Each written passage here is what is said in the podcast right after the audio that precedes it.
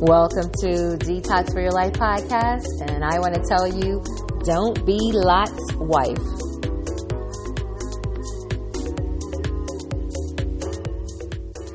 This morning, I saw a post on Instagram that said, Please don't go back to anything you had to pray your way out of.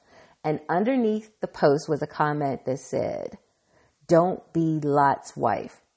I was like, Wow that's powerful. Because see, we know in the Bible, Lot and his family lived in Sodom and Gomorrah, and Sodom and Gomorrah had years and years and years and years of evilness, right?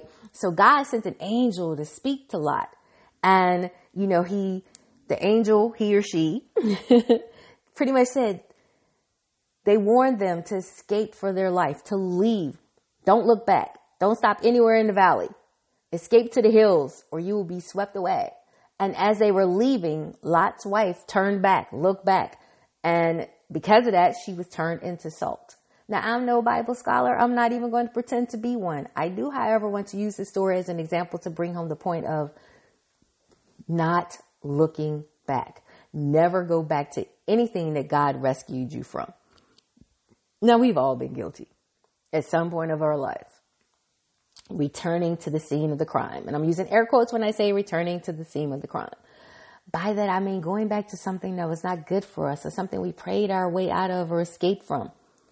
But why do we do that?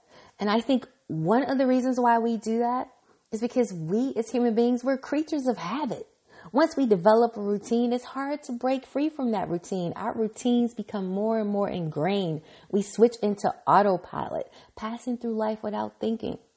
The more we partake in these routines, the more they become part of our identity and the harder it is to break them. Another reason why people return to the scene of the crime is because they are resistant to change.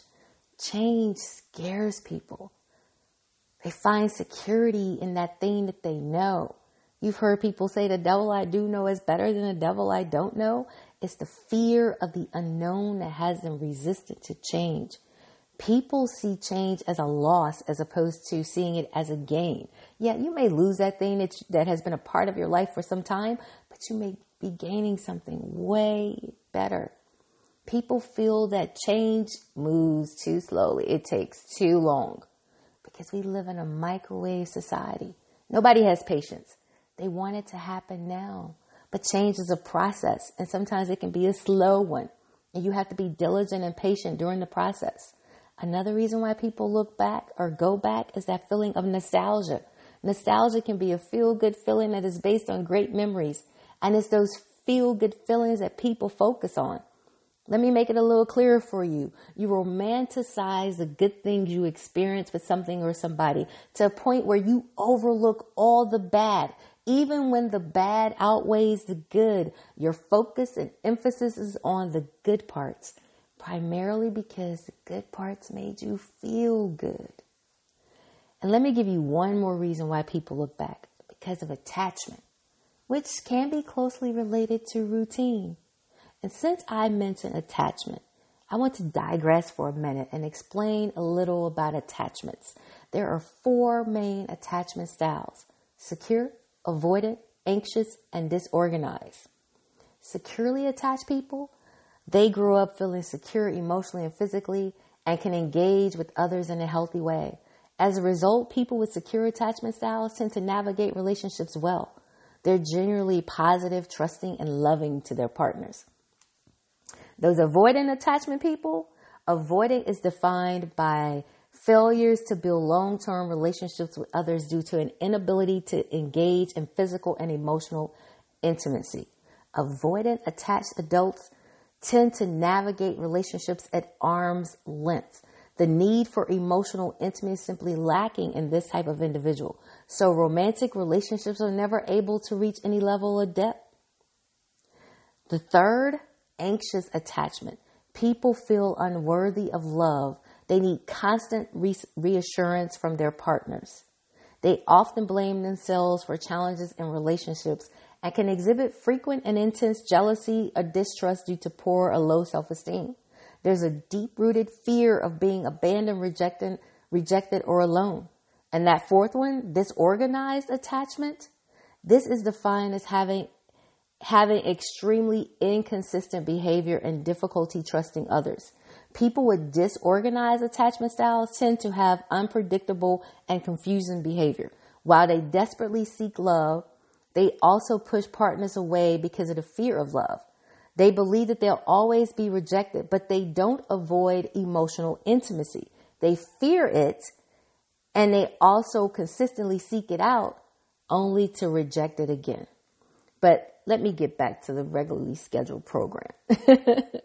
Whatever your reason is for looking back or going back to something that you had to pray your way out of, remember the feelings of angst, disappointment, frustration, pain, hurt, lack of growth, lack of progress, dissatisfaction, etc. Rem- I remember having a coaching session with someone. She was very frustrated and, and unhappy about her job. She had applied for other jobs and had received a few offers. Once she let her current job know, they offered her a new opportunity. Now, mind you, this new opportunity did not come with a raise, but it was in a field that could lead to more money. She was actually contemplating staying. See, they wanted her to stay because she was good at what she does and they were low on resources due to high turnover. But again, they weren't offering her a promotion to stay. I told her, I asked her, do you really want to stay there?